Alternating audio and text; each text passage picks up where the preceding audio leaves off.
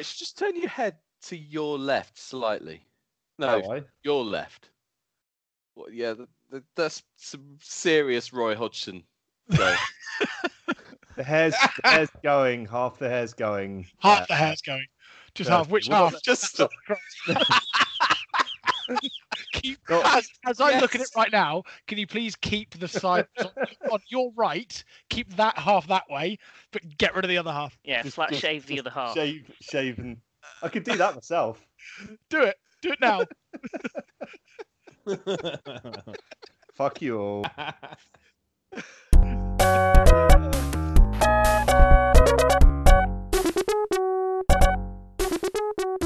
Welcome along. This is the Long Snapper podcast. Um, it is week seven going into week eight. Um, we are here for our usual weekly nonsense. Um, we'll review every game, pre- preview every game, and a lot of stuff in between.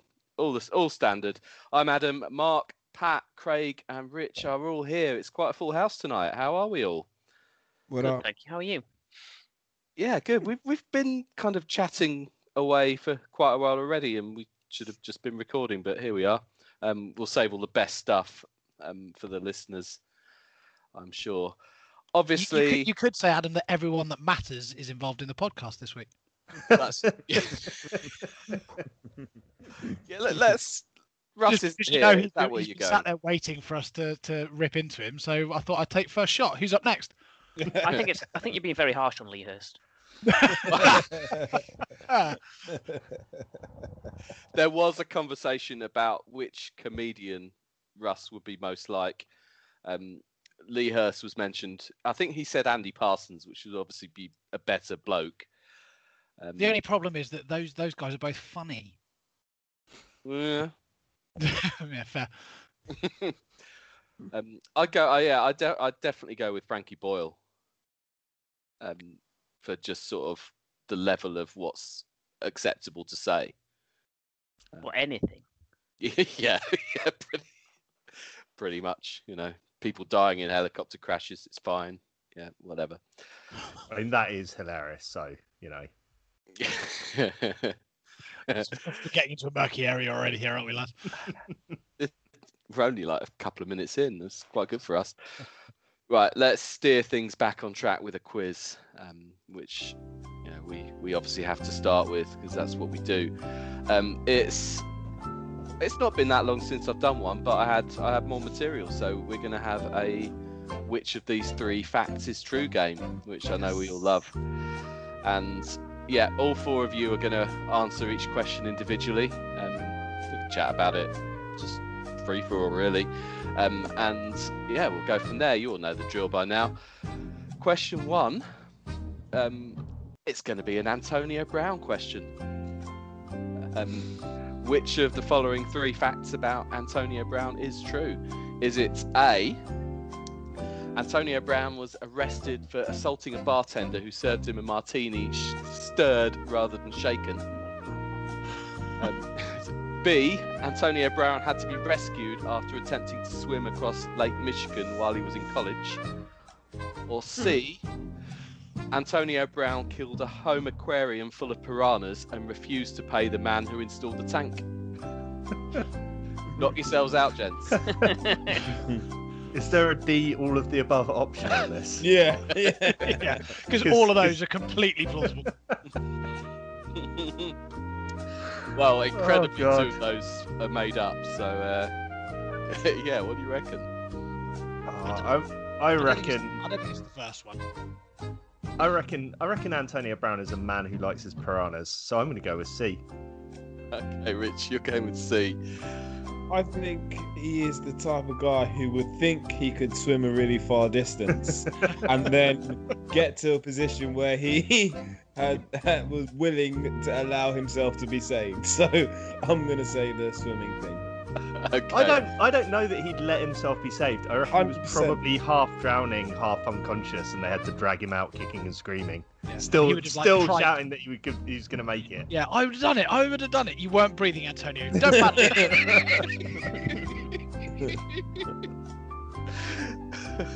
Right, Mark, what are you going for? Uh, I, I'm gonna. s- I, d- I definitely don't think it's the first one. Um, I, I will go with just because it does. It sounds like the type of thing he would say. Yeah, that's what I want. I, I reckon it's the piranha tank as well. Okay, um, Pat. My first inclination was the swimming, so I'm going to go with Craig. Okay, so you're you're split 50-50. Uh, I could tell you tell you that two of you are correct, and it's the piranha tank. Ah. that he, uh, Oh, I knew it was I right. I just want to know more about I- that story. I knew it was right as soon as Mark went for the answer. So I don't like this narrative. It would have been somewhat poetic if we'd all been wrong. yeah, had it been eight. Okay, question two. Listen carefully. A. Greg Zuerlein appeared at the 2011 World Figure Skating Championships in Moscow representing the USA. B.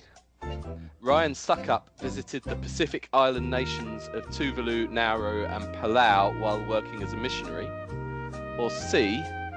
Kai Forbath played for the South Sydney Rabbitohs in their 2014 NRL Grand Final victory. There you go.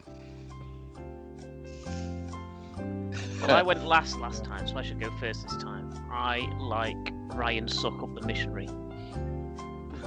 I thought you were going to say something else. Okay. uh, right, I'll lock that one in. Rich, what do you what do you think? Oh, I don't. I don't even know. I I, I kind of like the missionary suggestion as well. It sounds like something that a deeply religious American idiot NFL player would do, probably before college or something. So yeah, I'm gonna go with Succop. Okay, Craig. uh, I think it's the NRL one. Okay, uh, Mark, what are you going for? Not wanting to copy Rich on every answer, but I'm, I'm probably going to go with Succop as well. I can't remember what the first one was, and I don't think it's Kai Forbath, so I'll, I'll go with that. Okay, um, answers split between two there. I can tell you that none of you score a point. Um, Look Greg how happy you look with yourself for that. yeah, I'm, I'm pleased with that. Greg Yeah, Adam Zuerlein mentally appeared- gives himself a point every time we don't get the right answer. Greg Zuerlein, that's right. I, that was the one I absolutely least thought it was. So Um, I I'm gonna let you into a little secret. It might not be the same Greg Zuerlein, but let's assume it is. Um, there was the Greg Zuerlein who was at the 2011 World Figure Skating Championships. Can't be that many athletic Greg Zuerleins out there. Uh, I'll, you can look into it if you like, but you know that. there Well, are having said that, I don't know how athletic you have to be to uh, be a kicker. yeah. I'd say, like, yeah. He definitely hasn't been doing any figure skating. Let's Russ thinks, Russ thinks he can be. I'd like to see Russ as a figure skater. I don't know about you. Uh, All right. Um, yeah, Mark and Rich both have a point. None of the rest of you don't. Right. Question three. Fact A. Darius Geis has released. Let's try that, try that again. Darius Geis has released a range of fruit juices called Geis's Jices. Oh, Good Lord, Adam. Come on. And B. Kirk Cousins has launched a breakfast cereal called Cousins Cinnamon Snaps. Or is it C? George Kittle has endorsed a range of kitchen appliances for Target called Kittle's Kettles.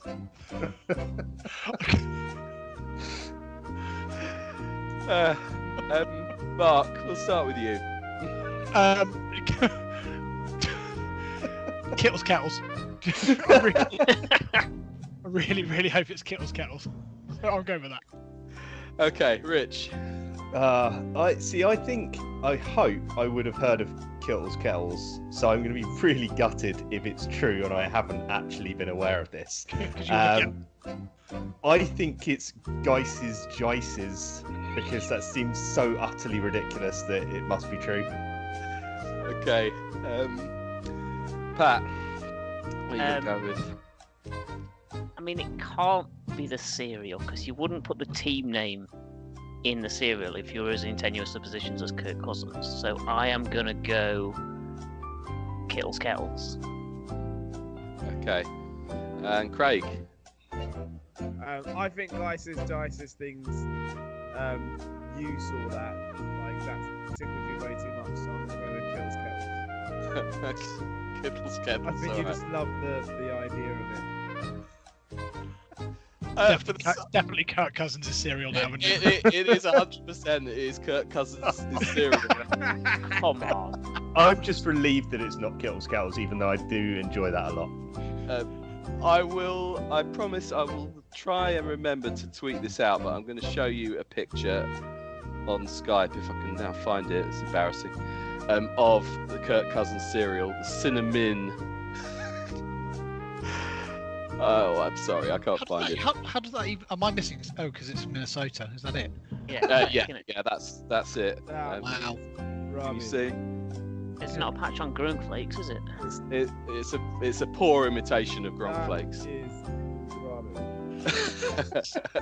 Well, it's what you'd expect from Kirk Cousins this season. yeah. That's that's fair. Right, question four. Um, only two of you have points. A. Dolphins defensive end Zach Sieler lives in an RV. B. Browns guard Joel Bitonio lives in a homeless shelter. Or C. Broncos linebacker Mark Barron lives in a houseboat on the Colorado River. Um, Craig, we'll start with you this time. Hopefully hear you.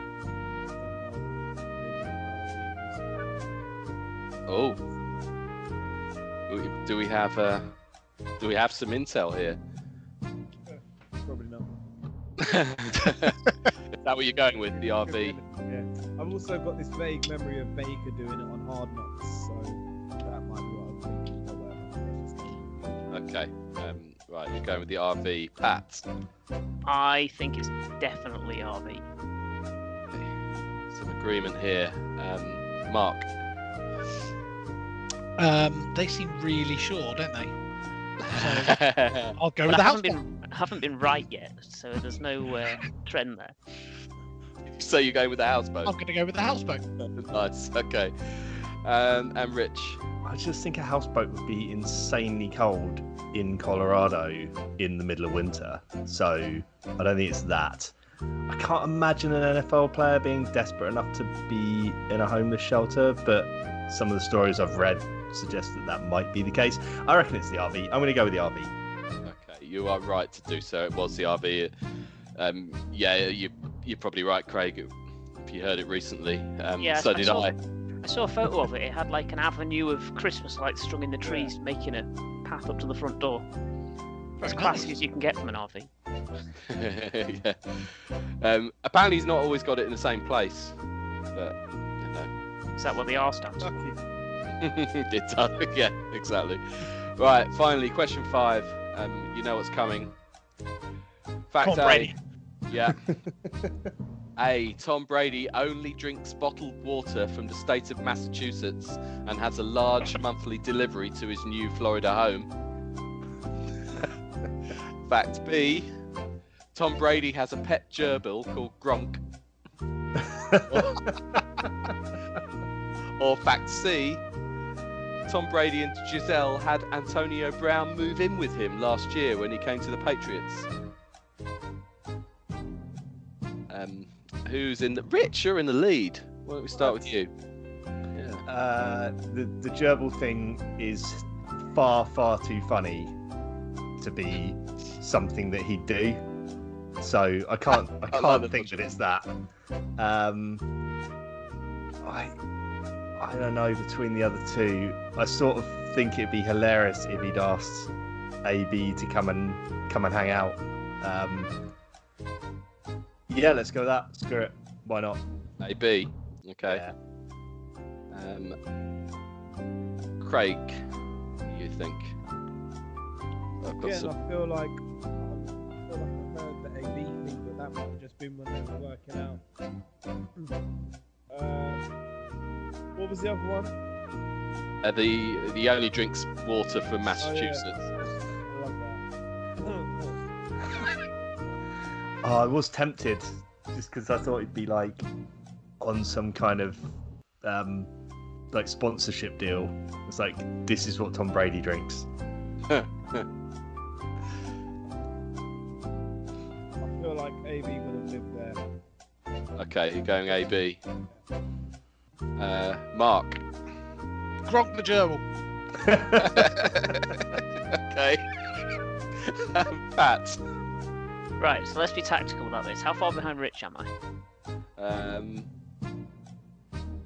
you're only a point behind. All right, so on that basis, I should go water from Massachusetts. Okay. Unfortunately, it, it is AB. Uh, him and Gisele did invite him to live with him until he got settled. I mean, yes, he's still there. they tried to settle in Gisele. Oh, come on. Oh, just you just had to go too Un- far. Unbelievable, Rich. Come on. Um, We're, we're a you're higher better than brow that. podcast.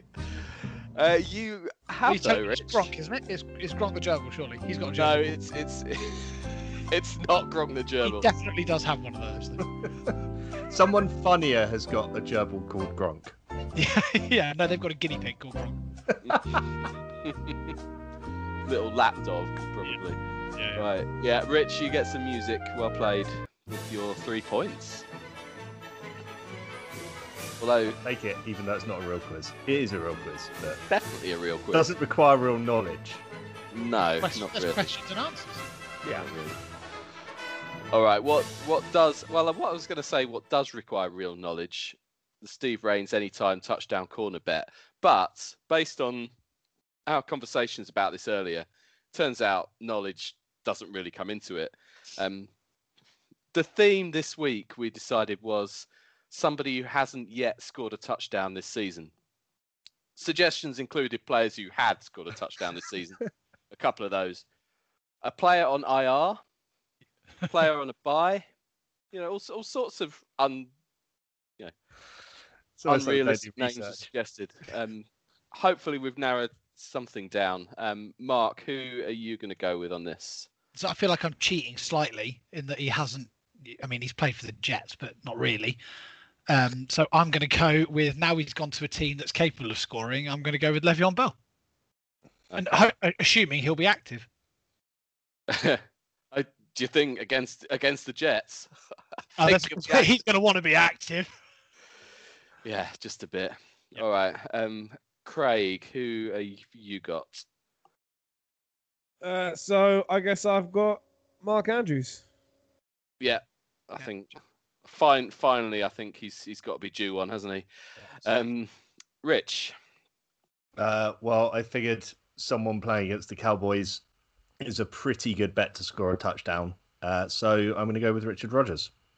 Find the find the guy who hasn't because he will exactly. Um, I like it. Uh, Pat, who have you got?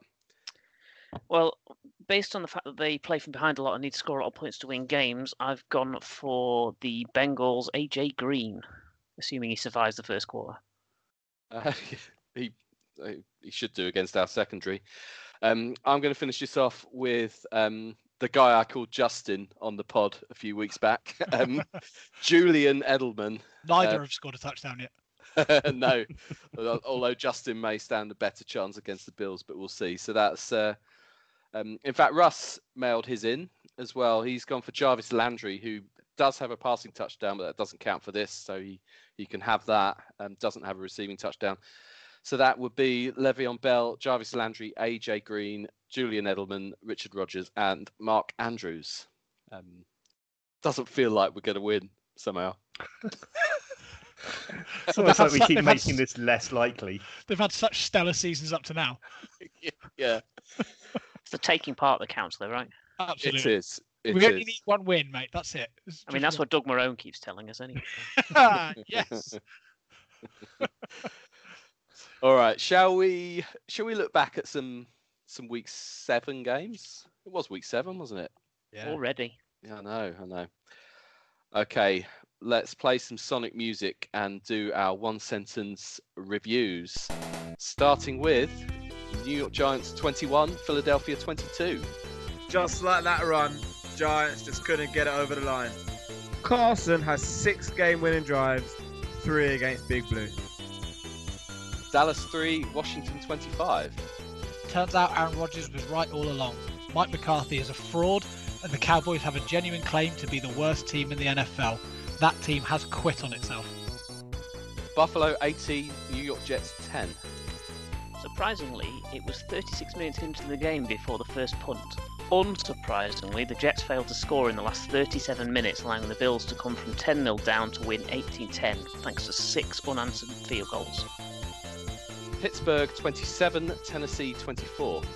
This should never have come down to a Gostkowski missed field goal after the Titans' worst first half of the year.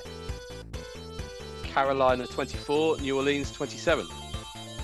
Are we going to have to start worrying about Brees before Brady? Saints passing attack struggling without Michael Thomas and Emmanuel Sanders, but have just enough to get past the Panthers. Green Bay 35, Houston 20. A high powered Green Bay offense overwhelmed a struggling Houston D, and a decent Texans O couldn't respond sufficiently. Cleveland 37, Cincinnati 34. Just the sort of bonkers game you'd expect from these two teams. But whether the Browns being competitive is a good thing for the sport, I'm not so sure. Detroit 23, Atlanta 22. At this point, I think the Falcons are trying to find the most obscure and creative ways to lose games. They need to see the back of 2020. Jacksonville 29, LA Chargers 39.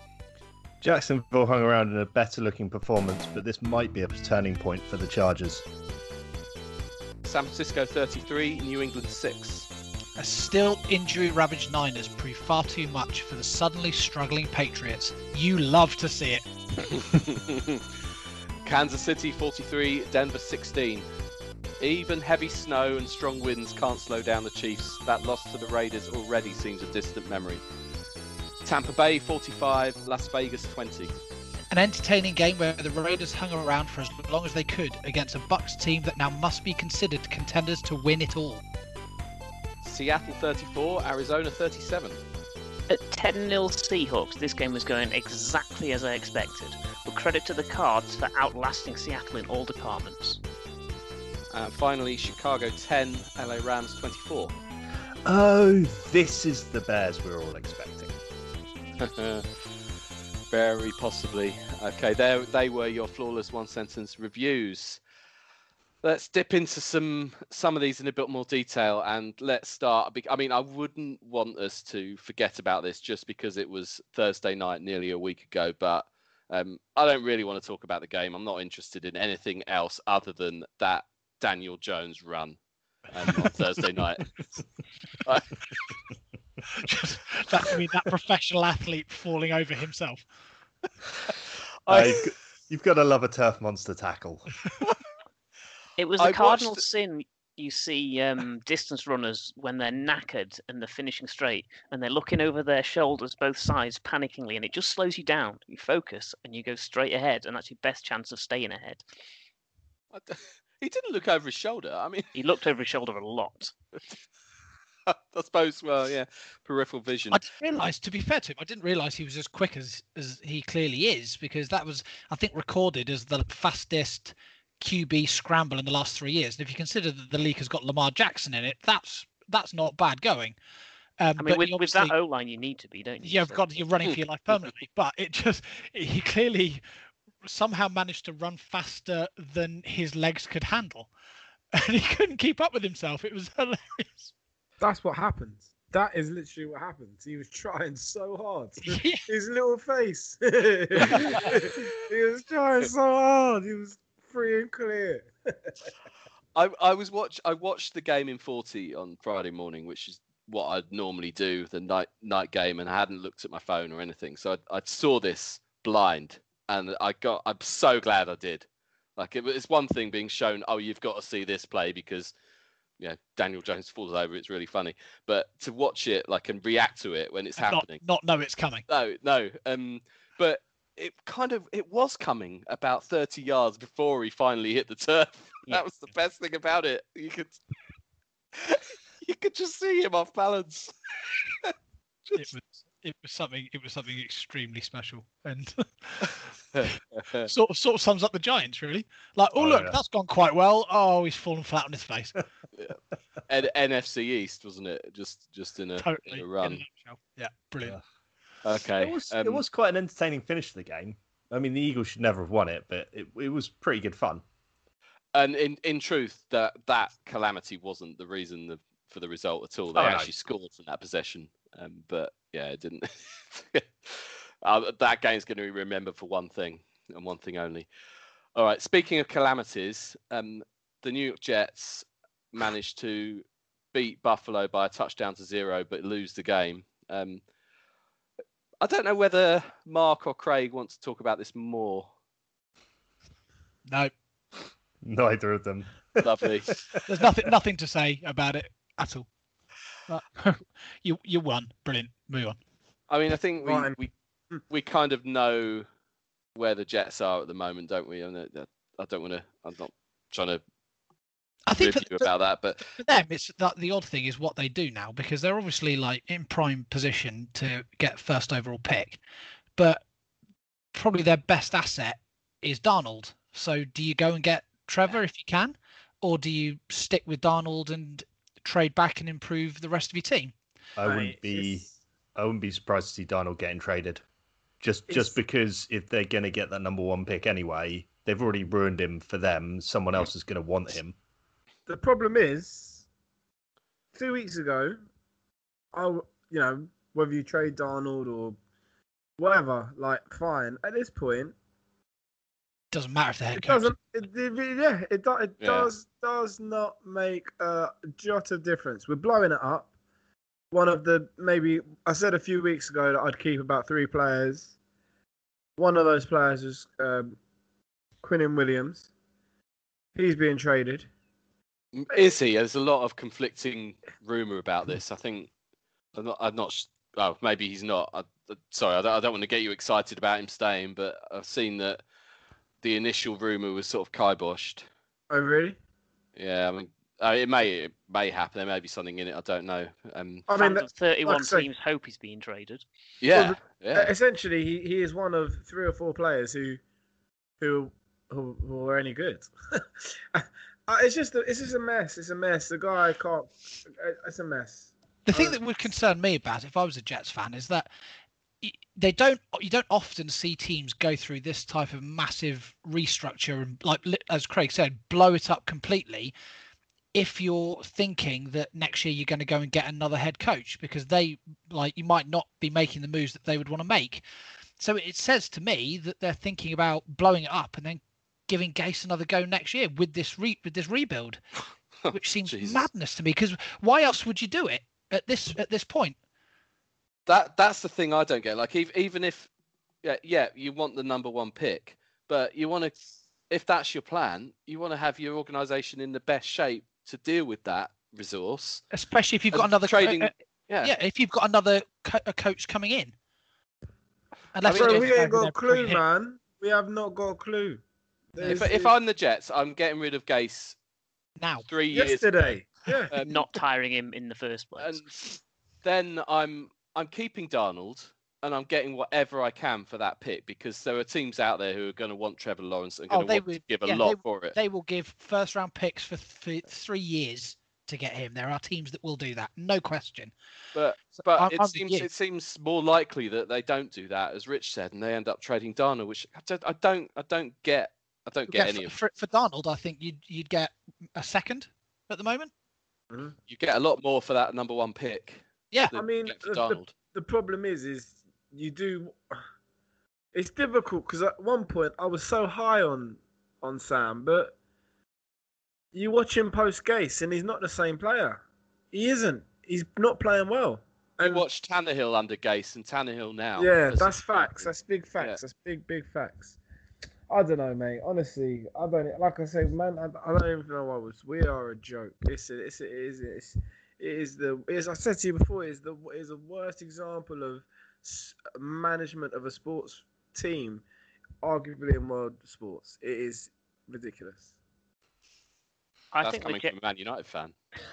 Exactly. exactly I mean yeah I I can't I feel for Craig because I mean his sporting season is it's so Oh, Craig, that must smart that Mark's It's- actually just feeling pity for you now. I, I, Oh. well, I, I'm, you know, I- I'm a United fan as well as Craig, so I have to deal with that monumental house of shit that there is at Old Trafford. But at least I've got a team that's got a winning record in the NFL. I feel, oh yeah, I it think must. Pat had something nicer to say. Pat, what were you Go for it, to Pat. say? I, I was going to say I think the the Jags and the Jets have a very similar positions at the moment in that however poor the roster is, that's not the main problem at the club. The main problem at the club is the recruitment and the coaching. So unless you fix that, that number one pick is going to come into an organisation that's rancid and fester away. You know, and we're sort of seeing that a little bit with Joe Burrow at the moment. Is doesn't matter how good he is if he's in a team that's not. They bet the only win they've got is against us, right? And we're pathetic. So The, the Over the years, it might- to a few wins though. They've kind of they're playing teams close, so you feel I think that yeah, that, could- that's the team that you feel like is on on and up because they, I mean, they only got the first round pick, the first pick of the draft because they're a bad team. So you can't, you're not going to fix that overnight. And they they they do look immediately better with him under center. absolutely. Uh, but they they're at least they're on a bit of an upwards curve, whereas the the your two teams, it's a completely opposite trajectory. Yes. The Bengals, the Bengals feel a little bit like the Niners did two years before we were actually a winning team, where you can start to see the pieces fall into place, and the team looks like it's capable of winning, and it just keeps falling short in individual games. Whereas I think if if you then get another high draft pick, and you're able to convert that into another group of good core players, that's the point where you can really step up into being a team that can potentially look at the playoffs. The problem, Basically, the other problem Browns they have been doing for five years or Mm, ten years. well, yeah, but they've been investing badly with those picks. That's the problem. They have. Are the Browns, by the way, are the Browns going to go to the playoffs? They've Yeah. lo- they've lost OBJ this week to an ACL, He's had um, one but good actually game all he wasn't he wasn't he wasn't particularly other than one bonkers game. He hasn't particularly done that much for them. Um, I, I, th- I, I- I think they will go, but I think they could potentially be the the third team from the AFC North to go, um, just because I think yeah, they'll probably they'll be one of those teams. Yeah, I think they'll be one of those teams that will benefit from having a a seventh pick allowed in and or seventh team that makes the playoffs, and I I don't see them being higher than sixth or seventh, but um, I think they might sneak in because of that. They should do really with the players that they've got. I think they'll be one of those teams that people will be desperate don't make the playoffs because they're such a, an up and down team that they could go on a tear for two or three games and take out a couple of favourites by accident. Yeah, you wouldn't want to face them. In that division, I mean, with the Ravens were just on a bye week. Um, yeah, we we know how impressive they've been. Um, the Steelers, however, um, could be even more impressive, which I didn't see coming at all at the start of the year. Six and zero, I. They look unstoppable. They look incredible on both sides of the ball, even even with the the injury to Bush um, in their in the or their linebacker. Um, their pass rush is frightening. Their their offense, yeah, Ben Ben is getting on. We know that, but he just he the way he manages that team and that some of their receivers, Claypool, you know, Juju, it's just an embarrassment of riches for them. And they, yeah, I don't know. I can't. Oh yeah, they're they're potentially number. Well, I don't know about number one seed, but um, yeah, they're absolutely flying. How do you stop the Steelers right now?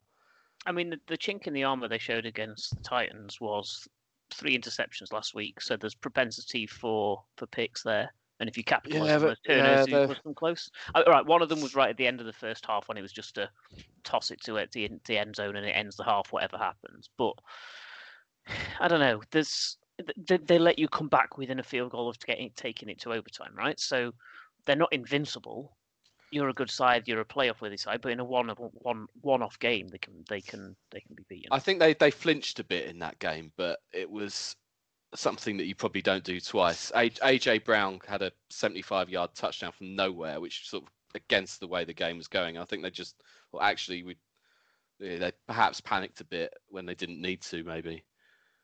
They've got a really favourable schedule as well. They've obviously got the Ravens a couple of times, but they've still got to play the Cowboys, Bengals, Jaguars, Washington, um, the Colts, um, the Bills, depending on how they're playing that week. So they've, other than the Ravens, they've got a lot of very, very winnable games. Um, I think they'll, I think they'll make the playoffs. Easily. I think there's a very, very good chance they may even be number one seed in the AFC above the Chiefs and the Ravens.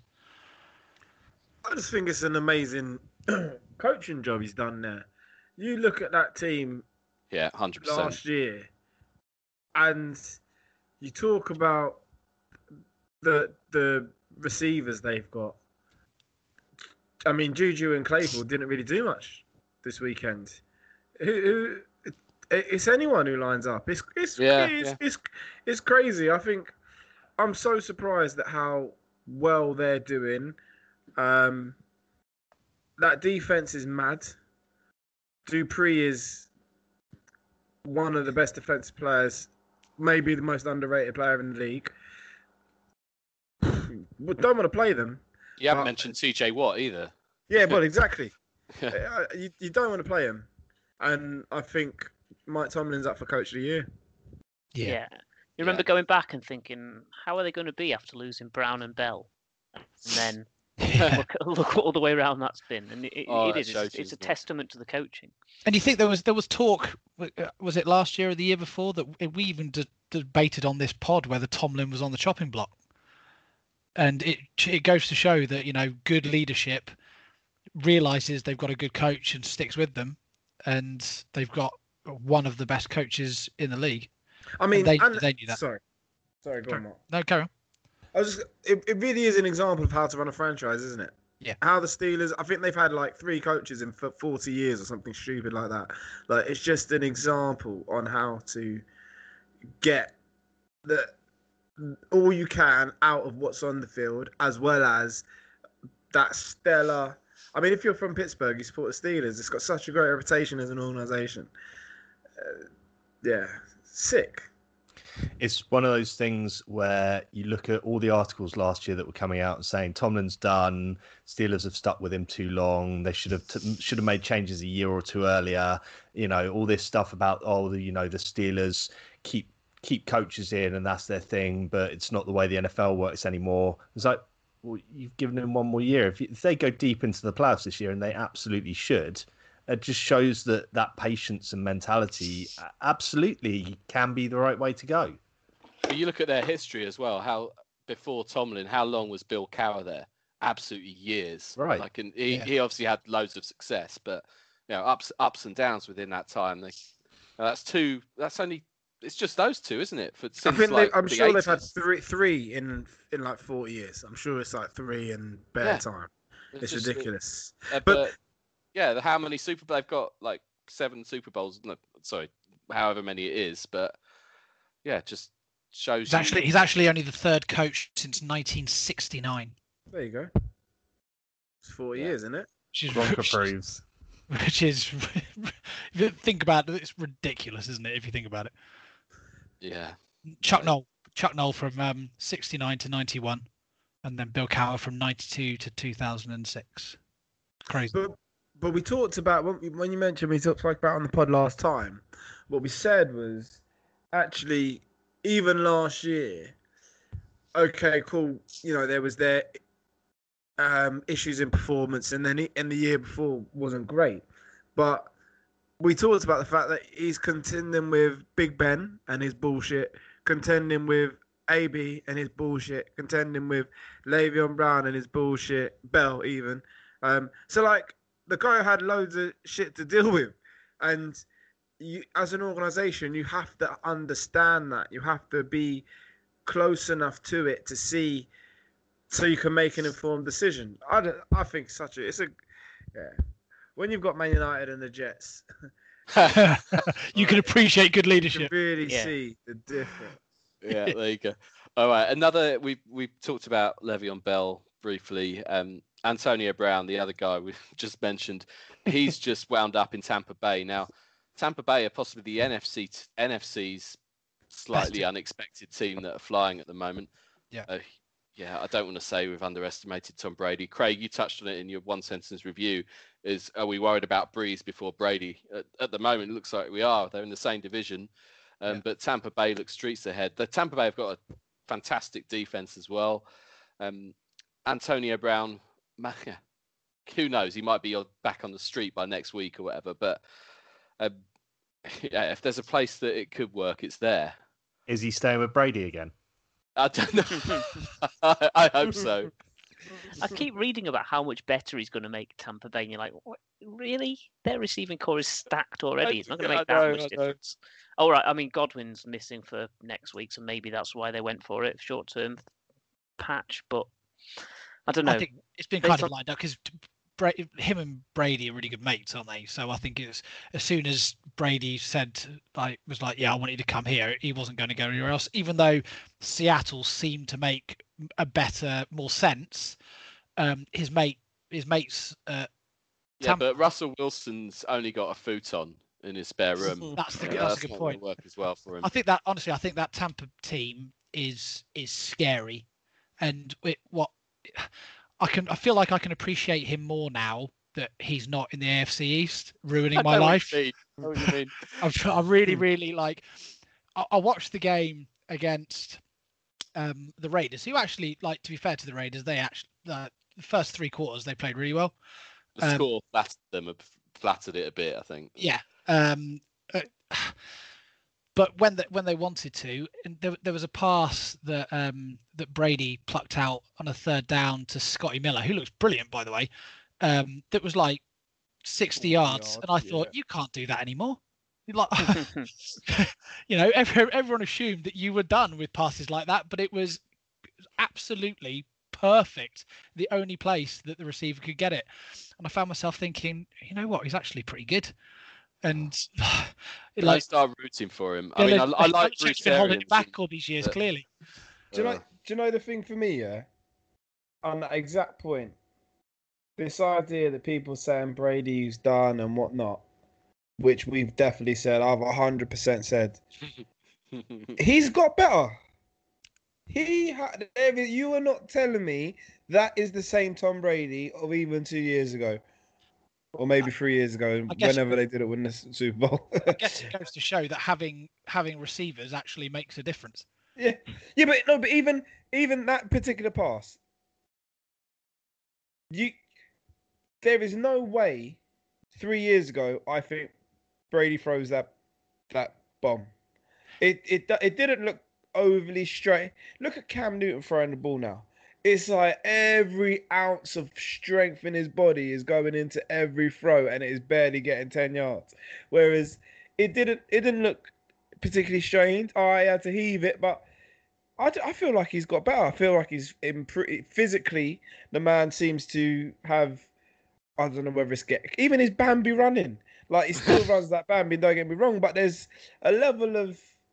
He's it happens, in it with Yeah. sports science and you look after yourself. The guy has improved physically. He's improved and. And he's always got the got it upstairs, so fair. Like he's playing great football. They're, At, they're, at, at the minute, this is Brady from 15 years ago. yeah, How he's maybe playing right now, and now he's got the, the mu- prob- nutrients in the water in Florida are a bit better than the nutrients in now Massachusetts. he stopped drinking Massachusetts water. That's Yeah. that's the thing. I and think the you give air's a lot lighter as well, so he can throw it further. You give him that head coach, and you give him like because obviously I'm like I'm not going to start saying that Belichick's crap because clearly that's not the case. I think that is the case. I think that's the conclusion we're coming to here. Let's say But it. you give you give him a head coach that's clearly done a lot of work with with specifically that position beforehand, and I, I think of the work that he did with people like Carson Palmer and stuff like that in his latter years. Um, you give him that the best receiving core in the NFL. You're about to add the a piece who, although clearly a dick, was the like, when he when he left the game the best receiver in the NFL without a shadow of a doubt. Already one of the top five defenses, a perfectly passable running game. Um, you're giving that man every chance to win a Super Bowl. They're the best team in the NFC at the moment. Yeah. While we're on the subject of Tampa Bay, how long do we see Mike Evans staying there? Because I think that's a really good question.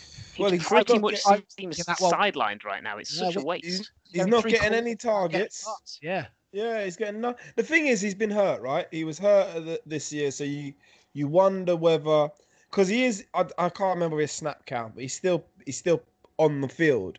You wonder if they're using him as a decoy a lot at the moment because why would you have Mike Evans and he, he did catch the first four games. He caught a lot of touchdowns. Why would you have Mike Evans and not use him? You can I can only assume he's he's not he's not healthy still. Um, but I I think AB if he's as fast as he was, because don't get me wrong, he was a fantastic fantastic route runner, arguably the best route runner in the league. But he had proper proper pace. If he is as fast as he was, that that that offense is is is, is very scary. It is is it's no joke. If Yeah. Gronk, I mean Gronk, obviously looked like an old man week one and week two. He's Turns good out now. he tur- turns out he's been eating the kale, and um, Brady have, uh, uh, Brady have rolled back the years. I don't know what I go on really. Basically, I have no idea. It's, it's worrying, isn't it? Everything we think about the NFL is wrong. I do want to say my favourite moment in that game was Gronk managing to fumble a ball inbounds while going out of bounds, and everyone else just sort of Yeah. stood and looked at it while he went and jumped on it again. Yeah. Um, Yeah. just quick one on AB. I saw this and it got shared. Uh, I'm guessing it. I don't know where it came from, but someone had documented like all of AB's indiscretions, like in order, like bullet points. But uh, there's just a little still highlight. going, still going through it. yeah, it's still going on. There's just a little highlight here. I love this bit. It's sort of three or four bullet points in a row, and there are a lot of them. But um, just listen to this. Um, picked out a new helmet and finally showed up to the Raiders. Got fined by the Raiders for not attending camp. Tweeted the fines. Tried to fight Mike Mayock, called him a cracker, had to be held back by Vontaze Burfict of all people. Then punted a football down a practice field and said, "Fine me for that." Got fined for that. I love that so much. Um, right, let's. I one thing I will say is Arians will not put up with any of his bullshit. So and he's already, he's already he'll, that. he'll either be there a couple of weeks or it'll Yeah. or he'll suddenly be amazing again. Arian, Arians has already said if he's if he's trouble, he will be gone. And Oh. and like yeah, it's fairly I obvious. would I would love to see a fully functional AB back on football fields because he is so much fun to watch. Yeah, Uh, Can you can you imagine Brady under center and he's got wide receivers split out and he's stop got it, Antonio it. Brown, Mike Evans, and Chris Godwin. You think like if you're a if you're a defensive back, you're like, holy shit! Yeah. what do I Oh, do here? oh and a we've got fully Gronk firing Gronk at tight end well. again. And Oh, I'm fully firing Gronk and probably in in um Ronald Jones, one of the most underrated backs in the league as well, and Fournette, who Fournette. started. Or Fournette. Yeah. Sean McCoy. It's, Oh, and, and he's honestly, got Cameron Brate in there, who's all right catching a Yeah. football and touchdowns. it's, it's And honestly a phenomenal terrible. defense. Yeah, Yeah, that de- it's that defense. The defense is the showpiece. That defense is mean. It is. They're they're a good team. they, It's they been are a been problem for a long time. Buccaneers are a- Oh God, he can't get another ring, can he? I No, come, no, no, no. We need to. We need to move on. We need to move on quickly. Right, back to where back to where our our niche is. That's laughing at people. Right, the Falcons. Um, I Right. it came up. It came up on my time hop that six years ago, the Falcons Lions game at Wembley. And in that game, I was looking at it. Falcons are up twenty-one to nothing Oh, lost God. 22-21. Hard to believe, huh? Wasn't there a missed field goal at the end of that game as well? Probably. I so I think I was at that one. I'm sure I was at that game. But yeah. the I But was, what's- I was sat it's near some Falcons fans who just got more and more depressed and sad throughout the whole thing. but yeah, it happened to be the Lions again at the weekend, and yeah. So how many po- how many points were? I'm not even sure what the exact score was, but the Falcons just needed. There was what 10, 15 seconds left on the clock. Um, Yeah, you Todd And they could have kicked- rightly they could have- tried to go down. Before that, they could have kicked a field goal. They went for it on fourth and whatever instead of kicking the field goal and missed the field goal. Uh, it's just, it's like they are. uh, It's crazy. Sorry, carry on, Adam. Uh, no, it's t- Todd Gurley decide rightly deciding to go down before getting in the end zone, so that so they could kick a you know an old extra point. Um, and he couldn't get that right. the li- the Lions defenders all signaling touchdown. It was fantastic. It was He knew what 91 was seconds to coming go when he crossed the plane. In fairness to him, I think it's a bit harsh because I, I agree. he, he I- gets I a agree. hit. He gets that hit, and you like you can't it's yeah. I think that the the the for the Lions that hit couldn't have been timed any more perfectly because he sort of manages to get out of that hit. He's just protected yourself, and you realise you've, you're now four Yeah. four yards in front. Broke through the two defenders and just the Yeah. touchline. The and that, yeah, scoreline was there. But at the end of the day, he's still like scored a touchdown, and he's then he's saying to your defense, you you've got to defend an entire length of a field for one minute. Well, that this is it. Any, uh, you know, most other teams they score that touchdown, you still you're think they're going to win. But that of course. Falcons defense, Matt Matt Stafford's the king of this as well. That's just his sort of situation. You knew what was coming. yeah.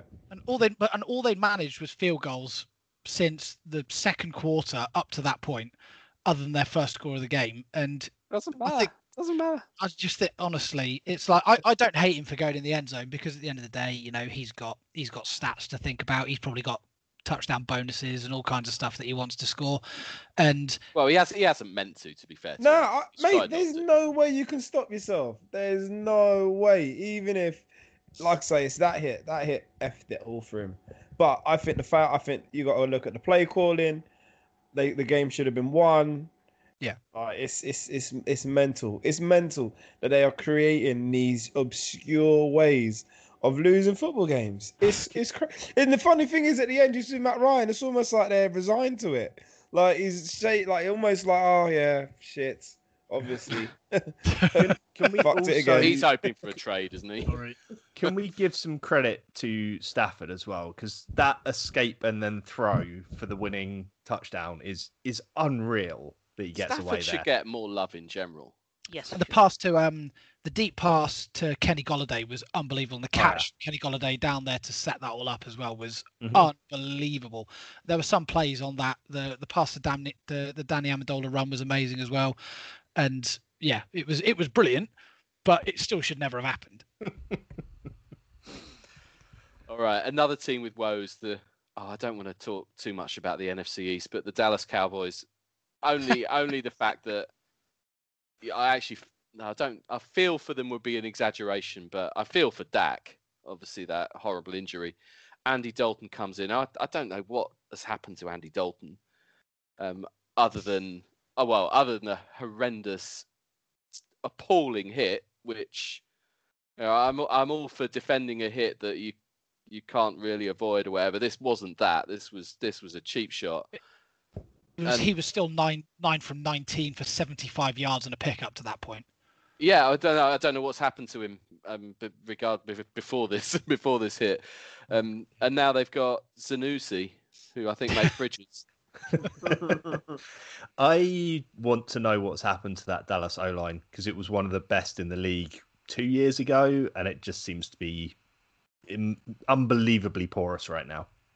Uh, that's They- not they've- they've- Zeke They've they've they've just Nope. they they don't like the coach. They don't like the situation. They've quit. They've just you know they're they've moved on, thinking about next year. They don't care anymore. They're hoping that the coach gets the bullet, and they I don't know whether he's more hardline than Garrett was, and they just don't like him. Um, but something about Mike McCarthy has made that team has just quit on itself. And when you've got Ezekiel Elliott that's running like 45 yards off 12 attempts, um, he's he, he he looked uninterested. The other than Amari Cooper, most of the receivers looked uninterested. I mean, I feel like their only good player is the kicker. I mean, Your- part your of the point- Zeke drop. Sorry, I was going to say part of the Zeke drop off is the O line drop off. Yeah, he's getting nailed two, three yards behind the line of scrimmage more absolutely. often than not. Yeah, yeah, I, I completely agree. But when you've got when you've got the players that are talking about, you know, the coaching staff being terrible and not knowing what the hell they're doing, that that kind of mentality is going to be rife in that locker room. And I think, yeah, I think they're honestly Yeah. they're absolute shambles. If, it, like if it's Nick Foles. leaking, if it's leaking, then it's not one or two pissed off voices. It's the majority of of the the locker room at that point.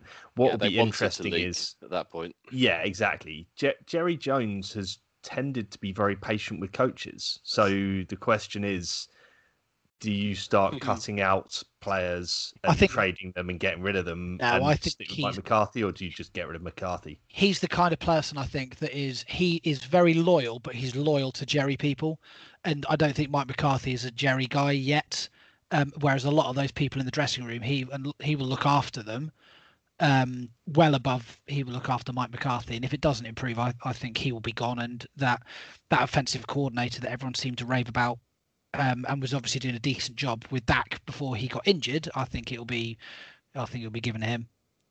Yeah, it's an odd one, isn't it? Because I never really saw McCarthy as a Jerry Jones guy in the first place, so it always seemed like a bit of a weird, um, bit of a weird appointment there. I think after the article that came out in the the off season, either this year or last year, talking about Mike McCarthy and how instead of attending practices, he was getting massages in his room. You kind of think, you know, that's a coach that's checked out, and that's that's someone that is, you know, he, that he, not he That's- belonged that's- working for Job to uh, for uh, Rob Kraft. Um, exactly. go go with the Jeff Reinbold crowd. yeah um and you know that that should i can't believe that that didn't send alarm bells it's like you know sometimes you need to not see the name and actually like have a look at their cv and think are they are they going to do the job and if you if you ca- if, as a- if as a head coach if you can manage to throw away the vast majority of aaron rodgers career then you're you're going to struggle in dallas Yep. Mm. All right. A team. This is going to turn into a very long podcast. This is what happens when Mark comes back after after a week off. We can't get through the games. Um, we're not going to get through all the games. Fuck Uh, you. but Arizona beating Seattle um, in the desert on Sunday night, which was A game. flexed, flexed just in case of the Raiders. What well, what a Sunday night game it was. Um, ridiculous overtime as it turned out. Um, but I I like the Cardinals a lot. Um, I, I'm starting to really like Kyler Murray. He's he's he's not consistent. He's he, he'll miss the odd throw, but I, he he makes more happen than that to make up for it. Um, winning a game like that is a huge feather in his cap. He's a mini Russell Wilson, which is really frustrating when you've spent years getting angry at us not being able to shut down Russell Wilson. But one thing, my favourite thing about this whole game was that the Cardinals iced their own kicker. So the first overtime, yeah. But that first overtime field goal, uh, they didn't really ice their own kicker. They basically stopped it, stopped the team from taking a delay of game penalty. Um, an assistant coach spotted that the the play clock was about to run out and legged it down the line to get a timeout. But just it it's so funny having a team ice their own kicker and then having miss the second one. Yeah. it's wonderful. Rich saying he's a, a mini Russell Wilson reminded me of my favourite um, fact from this game, which was the first game in the Super Bowl era where both quarterbacks are less than six foot tall. And Brilliant. given the narrative that short quarterbacks can't do it, they both threw over 350 yards. So they, they, you can if you've got it. It's Yeah. almost like if you're a short quarterback, you have to have all sorts of other skills to elevate you and make that up. Yep. I'd rather have him than Carson Wentz, who's what six foot seven and can't find a receiver at the moment. Although he will do next week. Brees 'cause is under Dallas- six foot though, isn't he? Brees has Yep. never been a mobile. I think the thing I love about Kyler, well, what the first first and foremost is it's so exciting, right? Like every time he's got the ball in his hands, you're waiting to see what it is that happens. But the, the, the thing that I like, the thing that he is very similar to Russ in, is that he does protect himself even when he takes hits. He gets really small. He slides well.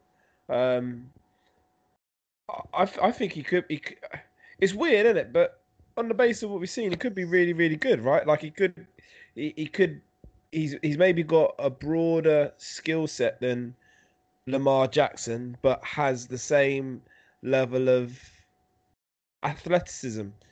Um, huge win do you for him. do you know The what? difference, the difference there, Craig, is that he's not going to make those 40 yard runs downfield because he's not that fast. He's very, very quick. So what he, what he will do is he'll get you first downs in situations where he needs to use his legs. Yeah, but you don't want your quarterback. You if you, I think what Lamar Jackson showed us, if if, if you're only ever going to get stuff out your quarterback by them scampering for 20, 30, 40 yards, it's not sustainable, right? Whereas what Russ is doing is always able to extend plays, will get you, you know, if you leave a big tunnel like they did, I'll run for 35 yards in a straight line and I'm quick enough to get away from most of you. But Kyle has got the ability to throw it 60 yards hit a receiver in stride. What, His- what his Russ, what throwing Russ is only does, he'll only take off if he knows it's worth it where he can comfortably he can get to a point where he can comfortably slide or protect himself. Is what what you're saying, Craig, about you know he knows he knows how to protect himself, which is so important when you you've got those weapons. Um, yeah, look at I think that's that's where Deshaun Watson falls down a bit. I think he puts his body on the line too often um, for for someone in that position. But yeah, I, last year he's showing flashes, and the Cardinals looked okay at times, but he wasn't winning games like that. Mm. Arizona led for pre- precisely zero seconds of that game. Yeah, I don't I don't quite know how the Cardinals won this game because like watching it live, They had Like- no right to. They didn't. And the, the Seahawks were better than them, like offensively at least for the for the entire game, and you always felt they just about had them at arm's length. But it's like I can see with Seattle, their their defense is going to be their Achilles heel. They just concede too many points every game, and whilst their their O on the whole is getting them out of it, when it when it came to it in this game, they couldn't, and there were like there was a few mistakes that Russ made um, and there was a couple of drives where they didn't get anything going, and the D just couldn't bail them out, and that's what's going to hurt them. I, th- I still think they're a playoff team comfortably, but they need to find a way to be to be a great team. They they shouldn't be losing a game like that. I think the biggest nail in the coffin was the penalty on the Cardinals' field goal Yeah. uh, late in the fourth quarter, which allowed them to extend the drive, score a touchdown, and then only need a field goal to tie it because you're under so much less pressure Yeah, as an It was like offense. two- but all two you've got to do plays is get later, wasn't field as well? goals right. Yeah, yeah, yeah. two so, plays uh, later. Yeah, absolutely. You do look at the Seahawks and just think, why on earth would you let someone like Clowney walk out? Like, I just don't get it. It doesn't make sense. Um, I think they are desperate for a playmaker across that front seven.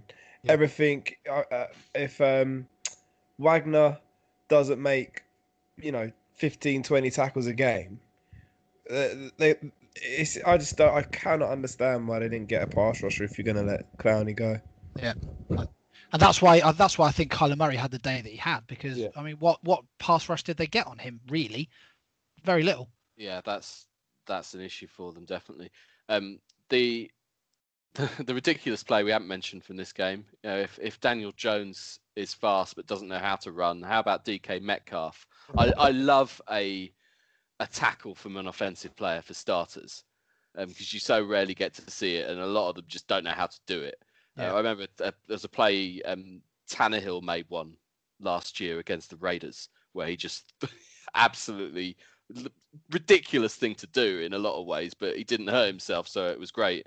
Um, just absolutely threw his body on the line. Metcalf's wasn't that; it was just he covered over hundred yards Yeah. at phenomenal speed, and Yeah, where I didn't think anyone so was many catching players would give Buda up. Baker with that start because Budda Baker's no slouch, but wow. And Yeah, stop- he and had I a think- massive head start. Obviously, And I think I'm right in thinking that actually stopped a TD, stopped a CD because the cars went, did. went for it on fourth down and didn't Yeah. get it. Yep. So it was. I mean, it goes to show that it's worth the chase. Obviously, it didn't help in in the end, but amazing. Somewhat more successful than OBJ's attempted tackle attempt, which took him out for the season. I was going to say that. I shouldn't. You know, it's not. It's not the done thing to laugh at a serious injury, but Odell Beckham sort of invites it. Espe- His comments about COVID the other day, you know, days before he, he does his ACL. Um, yeah, um, that guy. Um, he loves. Uh, no, we won't. I won't get back there again. Um, quick. I mean, just one more game. We this is going to get very long, I know. Um, but the Bears and the Rams on Monday night. Now a game kind of dominated by defense. Maybe Chicago are, are who a lot of people thought they were. Offensively, they're struggling. It's clear they've they don't really have a running game, um, and then they have Nick Foles with Trubisky now backing him up. Um, they they're worth their record on defense though, Chicago. Um, but they have to cut. They have to come up with something. In fact, they they only scored three points offensively. Their their touchdown was a defensive one. Um, they Did could hear- miss the playoffs from being five and one. Did you hear Nick Foles' pre-game comments? He was talking about the offensive play calling, and he said, "There's some plays that are being called that I know I can't do. I know we don't have time to complete the play they want us to do. So when you're doubting your offensive coordinator's calls like that, and Mm. then talking about that in the media before the game, what does that tell you? It tells you they're going to score three points and look absolute trash, and it was of no surprise to me whatsoever. That's bonkers, isn't it? On whoever's fault it is, it could be anybody's, but It's Jesus, everybody's when it comes look. to that sort of level. yeah. Highlight highlight of that game for me is uh, Johnny Hekker Yeah. Second Getting best the punter in the league. Getting getting the ball at the 7, 10, 1 and 6 yard line. I mean, Yeah. that- He's a that- weapon, That, that guy. that, that's some pro. that's some stats. I 60 I yard love- banks. I love Johnny Head, like the way he's celebrating them. and Yeah. his teammates with him, it's Touchdown in the. Super Bowl. hey, listen, whatever, man. If that's what you that is, literally you have one job. like, It's not a good fine. advert for a game when the punter is MVP, is it? I mean, Yeah. that, that pretty much sums the whole thing up. And I feel so really sorry for Allen Robinson, who's just had trash to deal with for his entire career. Oh, he had a couple of great grabs in one handed. Isolated. Yeah. Um, Miller got one. Did you see that one-handed? Uh, initially, I think it was incomplete, and then he looked at it and he realised that he just he, His hand he was caught, he it caught the the nose of the ball Mm.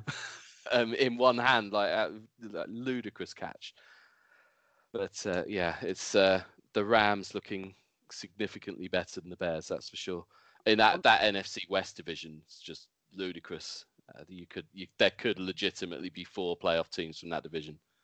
On the subject of celebrations, did you see Chad Henne run one in against Denver and uh, Yeah. celebrate like he'd won the Super Bowl? It was brilliant. and the best fact about that is it was a junk time score in a game that they'd already won, obviously, otherwise he wouldn't be playing. And despite rushing a touchdown, he ended up on with negative yards for the game. So it's magical work from a backup quarterback. Oh, Chad Henne, what a career he's had. Um, other quick bit of news that I'm just going to mention because we said we would um, in the chat earlier. Dez Bryant has been picked up by the Ravens practice squad. I'll be honest, it's not news I particularly care about. I don't. I don't. Well, may, maybe uh, maybe I'm wrong, and Dez Bryant's got. It, it surprised me actually. He wasn't as old as I thought, but even so, he's been out of the league a while. It just sort of surprises me that he's ended up on a practice squad because it means that he actually wants to play for playing sake rather than wanting to play for the money because he won't be getting paid. That that doesn't surprise me about Dez at all. Actually, No, I, I think he's, I think that's totally is everything that he said is like that's what he was gearing towards. I, I've got, I, I think fair play to him. I hope he makes it. I'm, I do I'm just too. surprised. I'm just surprised that he's got a job on an NFL roster before Colin Kaepernick, given the state of some of the quarterbacks in the league at the moment. Some of the ones that are Colin starting Kaepernick, Dallas, for Colin example. Kaepernick may not be prepared to take a job on that basis, I suspect. But yeah, we've been there plenty of times. Yeah. Yeah, but no, fair play to Dez. I hope he does well. Um, he's probably got something to offer. If nothing else, he'll just be a good person to have in the dressing room. if if he has a Gronk level of a little like maybe month or two of needing to get f- some level of game fitness back and then can step up, he might be a genuinely useful weapon for them late in the season and into the playoffs. Yep. John Harbaugh will soon figure that out. Either way. Yep. Yeah. All right.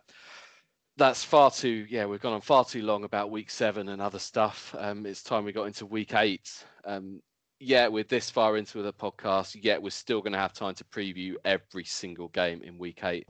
So let's do it with uh, one sentence previews, and we will start with Atlanta at Carolina.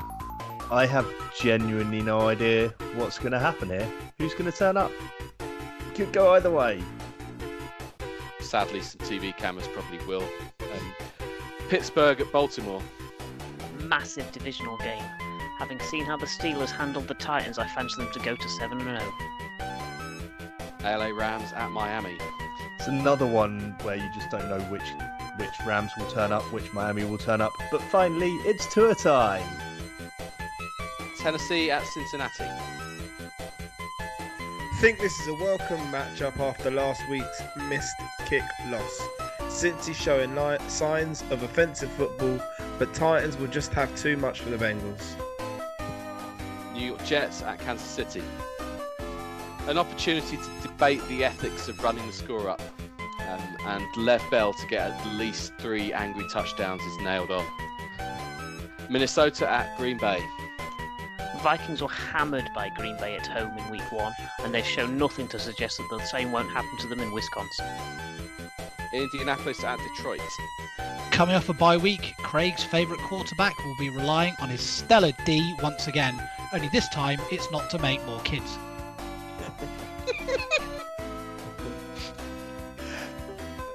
Las Vegas at Cleveland.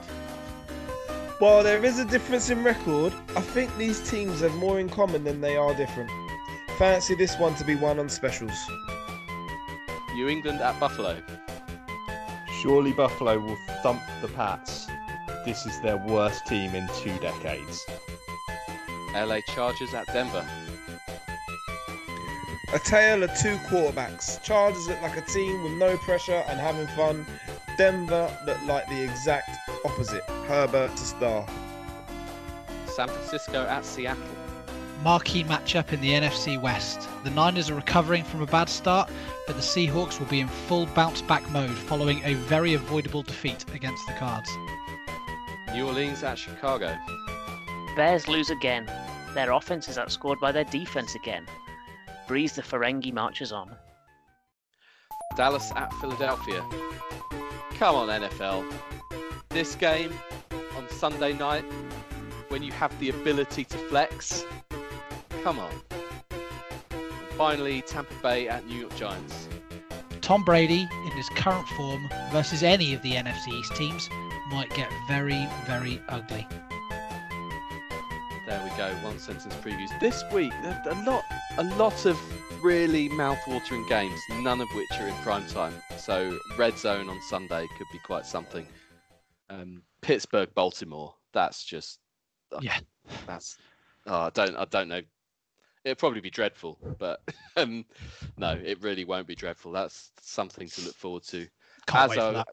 as I would say, San Francisco, Seattle will be a great Yeah. game, I think. There's um, there's a lot of very good games, and this might be the this might be the time that Buffalo actually manages to beat the Patriots. Yeah, I, I, I do be. think this is I do think this is one of those potential games that will mark changing of the guards in those in that division. Yeah, I mean, it's, it's the week I've been looking forward to most this season because we're on a bye. oh, Pat. Oh, Oh dear. Um, small signs of life against the Chargers, but you, ah, sort of. I hate to say I was watching that and I could see where it was going. It was a fun to watch loss, if nothing else. And like we've had three weeks of just awfulness that was soul destroying to watch. So I'll, I'll take fun to watch losses from now to the end of the season. To be honest, You just want to be in the game, don't you? you just want to enjoy watching your team play football, and I hadn't for a month. This just. I mean, we didn't really talk about the Jags before, but this nonsense about Minshew get well, it might not be nonsense about Gardner Minshew getting benched. Um, I mean, Mike Glennon's the backup. Like, what what on earth would that achieve other than the coach just absolving themselves of responsibility? If it's Glennon, nothing, if it's Jake Luton who we signed in this draft about the same point we signed Minshew in the last year's draft, you can sort of see it. And he has been playing worse, and he has been a cause of some of the problems, but not the biggest cause of all the problems by any means. So at this point, it would be a stupid move, and I don't. th- I think it was generate publicity rather than. is it uh, a stupid any- move though? If is it a stupid move if you're going for Trevor? No. well, We've lost six on the spin, so it makes no difference. but like like the Jets, the QB isn't the biggest issue. You sort of think you could get more value with that. Oh, but um, I think there's a difference between They'd Darnold make- and Minshew. No offense, but I yeah, yeah, okay, but it, the the Jags. And actually, I think the issue. Jags would make more use of Trevor. Trevor comes into the Jets. He, he can't do it on his own. Like we are, we are god awful. It's it's a funny thing because Jags fans who want Lawrence keep saying, "Oh well, you can't win the Super Bowl with Lawrence. You so you can't do- win the Super Bowl with Minshew. We've got to go for for Lawrence. He's a franchise quarterback. He's a generational talent. He's just like Andrew Luck. Oh, Andrew Luck, how many Super Bowls did he win? Yeah, Re- Rex Grossman went to the Super Bowl. Nick Foles won a Super Bowl. It's anyway. It's this whole the whole narrative of your QB has to be top ten to be competitive. Of course it helps, but we, there's so many examples where that's that's not been the case. Yeah, um, Blake Bortles was as successful in the playoffs as Andrew Luck, so Mhm, it's not the most important thing. The most important thing is building an all-round solid team. That is a stat you will only hear on the Long Snap podcast, isn't it? And on the Blake Bortles Facts Twitter account, I imagine if that's still going. They've been quite quiet recently. yeah, I imagine so. Um, another guy. Sorry, we, we would need to get into any other business, but I'm the Raiders Browns game intrigues me a lot as well. Like Yeah. Two sort of similar-ish teams insofar as their record or where, where we think they might end up, um, and both both could that beat anybody on their day. Both could lose to anybody. It's yeah, you fancy that of- this might be a, a, a game that is a bit of a tie-break decider come week 16, 17. yeah. Yeah they've just got of- very they got very similar rosters as well. Like their strengths in similar areas. It's a weird, weird one. I I, I said in my preview. I think I, that could be one on special teams, or Yeah. whatever Yeah. whatever quarterback doesn't stink it up. I think it comes down to coaching, and I think Vegas outcoaches the Browns. Maybe we Yes. will. We will see. Right. Any other business? It's long overdue. Um, who wants to go first? Mark. Let's go to you. Imagine someone coming to your you're in an organization and someone comes to your organization and says, "You know what, guys? There's millions of kids out there at the moment that for one reason or another can't afford to get food. And they're going hungry at the moment. And you can do something about it for not a massive amount of money. You can give them something that will mean that literally millions of children in our country, supposedly an affluent, well off, modern thinking country,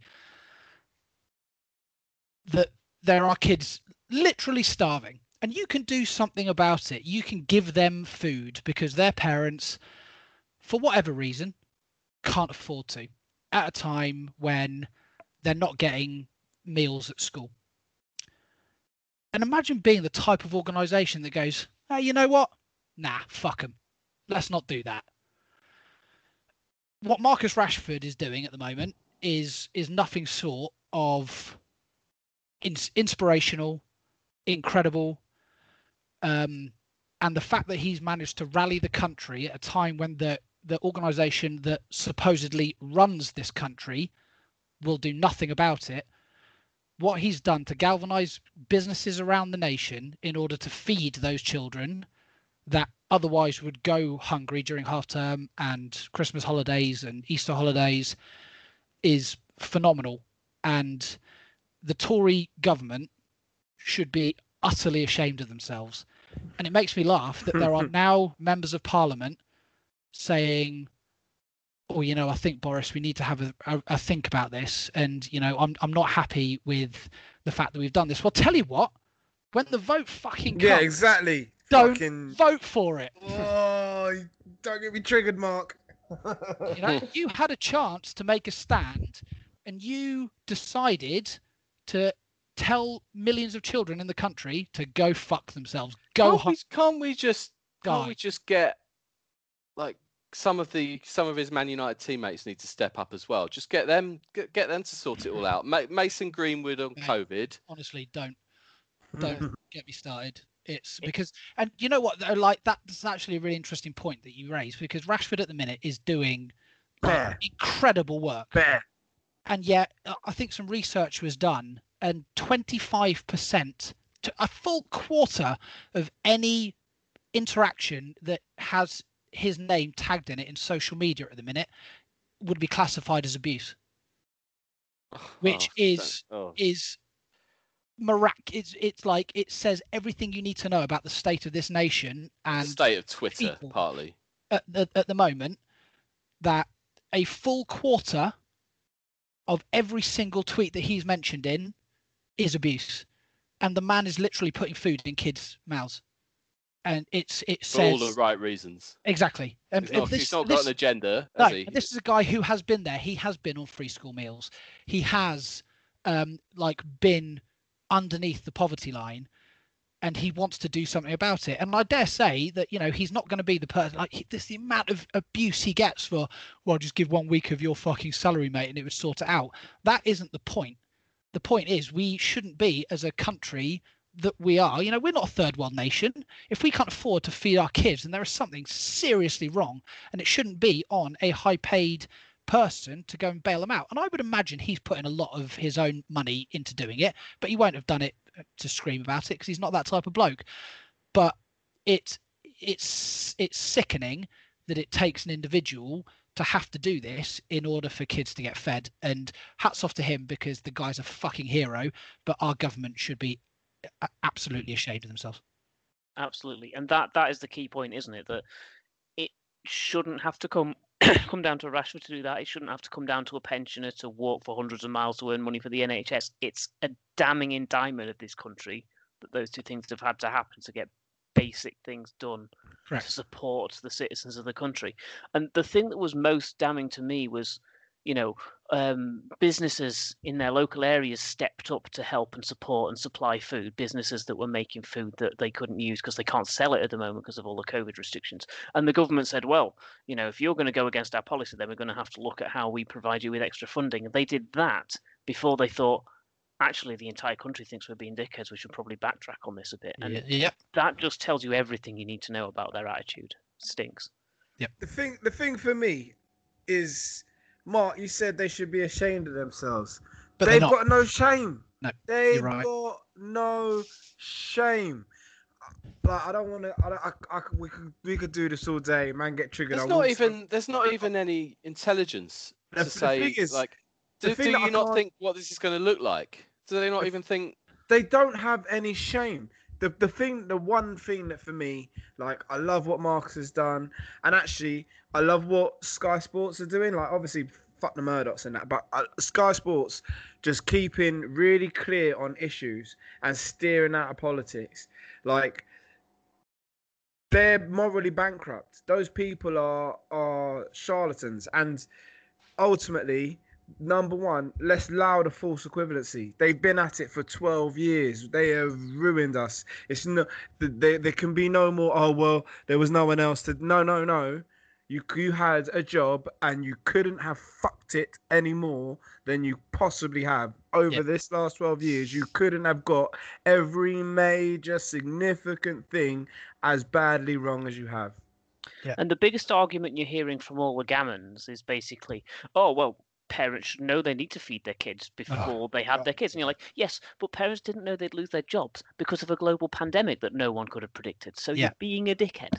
Yeah, and all and you look at all the amount of parents that were on free school meals anyway. So a, a large proportion of them were on zero hours contracts. They were on the type of in the type of job that is the one that's unfortunately been lost a huge amount during during what's going on. So just to have this blanket argument of, oh, you know, should, if you can't feed your kids, you shouldn't have the kids. Well, it's not as fucking simple as that, and it's such that type of attitude. I think is bred by the leadership that we've got in this country at the moment. Yeah. The other thing about that is it doesn't matter. The kids now exist. Yeah, exactly. Kids Exactly. Their parents made bad decisions. Yeah, What, it's not on the kids. Not the kids' fault. what kind of morality is that? Because they're vindictive, spiteful, morally bankrupt vermin. That's why. Don't and start yet they still trade. submitted their obse- uh, they still submitted their expenses, didn't they? Rishi Sunak, man, still claims a good three and a half grand. They're cheap. They they're better. The gall on these people, mate. The contempt they show day in day out Yep. is it's it's. Uh, that's why I don't, I don't even I forget the politicians in it. Like I want, we are desperate for the Marcus Rashfords, the Akalas, the Daves, people who've got just do it, just sort it out because we are in a mess. Yeah, Yeah, as as a Liverpool fan, obviously I don't like to say anything nice about Man United or any of their players, but yeah, absolutely, he is he is putting the, basically the needs of a lot of people that have no voice ahead of his Such own. Such a football fan thing to say, isn't it? Oh, Yeah. I, I have to just remind you that I'm a Liverpool fan when I say this. no, Yeah. you don't. yeah, I do. Um, but no, the, my point my point is that, um, like you say, he's taking a shit ton of abuse for this. He doesn't need to be sticking his head over you know, over the parapet on this stuff. He he is anyway because he believes in it. So good on him. And the, the the sad thing is, I think that there's an awful lot of abuse he's getting from United fans, which you know, y- even if Bro, it goes beyond bots tribal, well, man. You see all that stuff, that's bots as well. That's why I don't I can't even trust the internet. Twitter, mate. Twitter. Yes. It's fucking. Um, Thank and you. Gary Neville's trying to sort out football, so go United. Like literally the only thing I can be happy about. I'll go next. Um, I was going to talk about Marcus, but as as as we've, I think we've probably done that to death. Um, I'll uh, I watched this um thing the other day called Long Shot. So if you actually want to watch it, there's spoilers in it. But if you're not that bothered, it's a cool story, and uh, this it's about this dude who's on a murder charge. Uh, and like obviously it's long, um, and they basically trying to pin this thing on him. He says he didn't do it, and um, anyway, part of his alibi was corroborated because he went to a Dodgers game, and I don't know if anyone's seen. I, I I know we've all watched Curb Your Enthusiasm, and there's a Kirby Yeah. Enthusiasm episode at a Dodgers game, yeah, yeah. and That with the That- prostitute.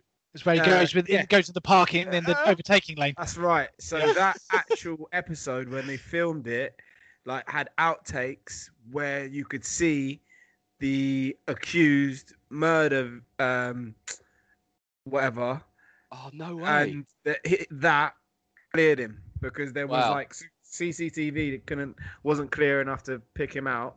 That whole case was a sham anyway. But this piece of footage, and you got Larry David bantering about how he tells it at dinner parties and that. Just cool That's good. yeah, it's cool, man. What's what's that on? Uh, Netflix called Long Shot. I'll have a look at that. That's good. 40 minutes as well. Quick things. Nice. Nice. Okay. Rich, go on. Oh, if you're not going to unmute yourself, Pat, you go. I have two quick ones. I have a grumble and a positive one to try and balance it out. So I'm a Stevenage season ticket holder. We play Grimsby at home on Saturday. I was sent a mail. Oh, we're obviously not allowed in the stand still. I was sent a mail from the club saying, for the price of fourteen pounds, you can book yourself a table. Fourteen pounds per person. You can book yourself a table in the bar behind the north stand to watch it on TV. It's like so. On top of my three hundred pound season ticket, I can pay you fourteen more pounds to come and watch a game on a telly, which I get Bristol's free to watch on the telly on my own sofa. Bristol City are doing this at the moment, but it's thirty odd quid in the Lansdowne Lounge. It's just mental. It's like the whole point of this in is to stadium. avoid going to places with people, to I- avoid like in- increasing your social circle and maybe picking stuff up. So Pat- I'm not going to take them up on that. Also, Was you it get on to this be podcast? Inside rather than outside. It's more dangerous than watching it on the fucking terrace, which they've marked out in two meter squares, so you don't stand in consecutive squares. So you're not very close to people. They've deliberately undersold the stadium by like seventy-five percent, which is about normal capacity for Lesby. and I love the fact that you're a season ticket holder, but they're still charging you to go in and watch it. Yeah, that's a piss take. That is like you paid for your ticket. And you're going to buy drinks. Yeah, it's honestly clubs are. Well, a- They, they, they did say, "Oh, but it's actually only seven pound because we're giving you a seven pound drinks voucher when you get here." It's like, fuck off, just just fuck off, right? Yeah. We've not scored a goal in ten hours. Did you was it Pat? I can't remember. I think I've got a feeling it was on the Titans pod, but it was either you or Greg talking about um, the game. It, it must have been a game that Stevenage played away, where the ground they were playing on Yeah, had me. no fans, and like within a hundred yards there was like a you know, seventh or eighth tier game going on with fans, where the fans in that ground could actually see the ground that was behind closed doors. Yeah, it was up at Barrow. So on, on the long shot, when you're taking goal kicks and stuff, you could see behind another pitch with like 250 people watching a game. It just made no sense whatsoever. Yeah, bonkers, isn't it? Um, Rich, Yeah, so I'm going to bring it back to the NFL, but not the actual sport. The highlights, which seem to have got immeasurably worse this season. So, normally, obviously, if you're watching like the 10, 15 minute highlights on YouTube or the 40 minute highlights on, you, you get what you pay for for a cert, to a certain extent. But they are now missing out key plays and key uh, refereeing, you know, conversation from those highlights. So you've got no fucking clue what's going on unless you actually flick to um, a, a game review or some kind of um, uh, summary that tells you what's actually happened. And not only are they doing this, so for example, there was um, there was a touchdown in a game two weeks ago. I can't remember which which the game was now, but the the call on the field was that it was stopped short of the goal line, and the next thing that happens is halfway through the next drive, and the score's changed, but there's no commentary reference to the fact that the guy actually broke the plane. Brilliant. Um, but there's an even better one this week, which is the because of the crazy finishes in the early games and in the Seahawks games, they picked out six or seven games and showed like just the last drive or two drives to kind of show you how crazy it went. And in the Panthers game, they showed you everything up to the point where the Panthers went to kick the field goal that was missed, like the mm-hmm. longest potential field goal in NFL history, and then didn't show the attempt. Poor old Joey Slye. That missed by about an inch and a It's half. just bullshit. I know. Oh, it's such a good. If you want a good one as so well, if you- For anyone who's got Game Pass and you haven't watched the Bills Jets game yet, go and have a look at the highlights because it's in Spanish. Nice. yeah, seriously, and just in charge strangely, of this. strangely, it makes the game far more interesting. I can believe that. Yeah. But the game, the game in 40 of the Chargers might have been a couple of weeks ago. They they just cut a touchdown out of it, missing Right. completely.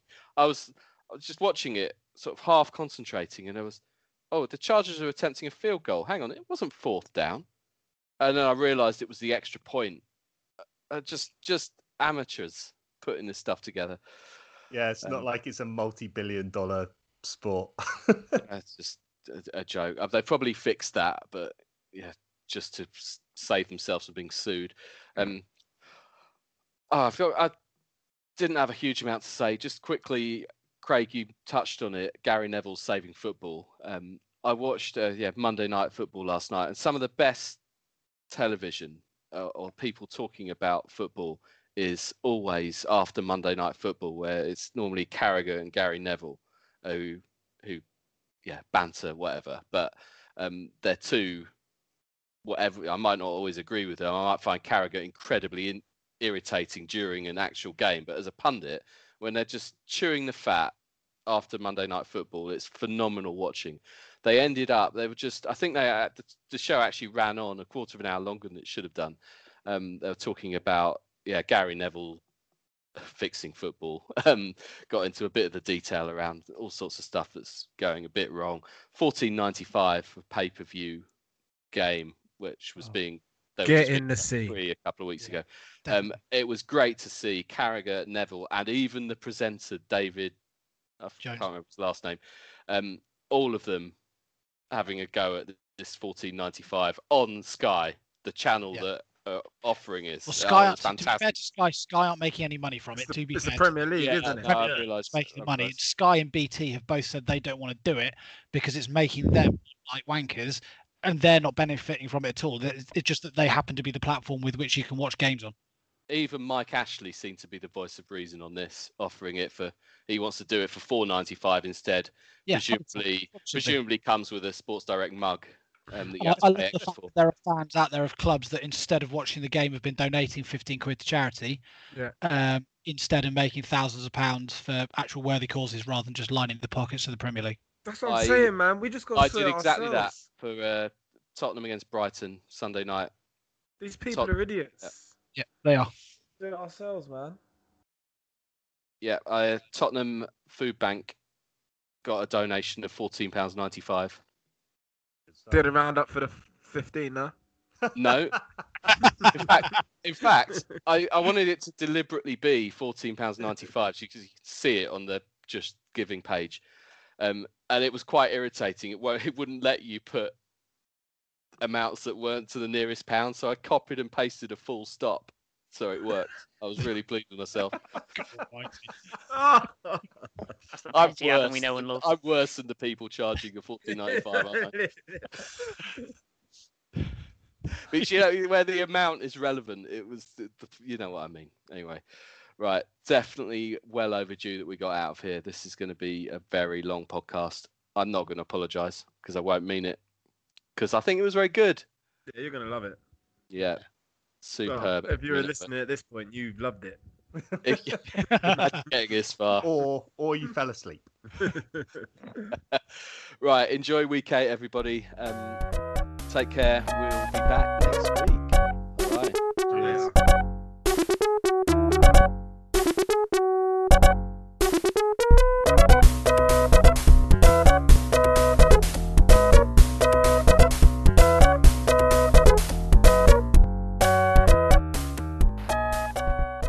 Fuck Russ. Yeah.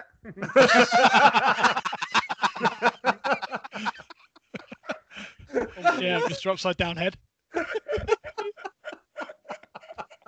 Did you sport this week, Russ? Oh, okay. He Whatever. won't be listening to this. Oh, of course he won't. That's He's probably too busy, too, too busy trying to be a golfer or a comedian or whatever else he's trying this week. Yeah.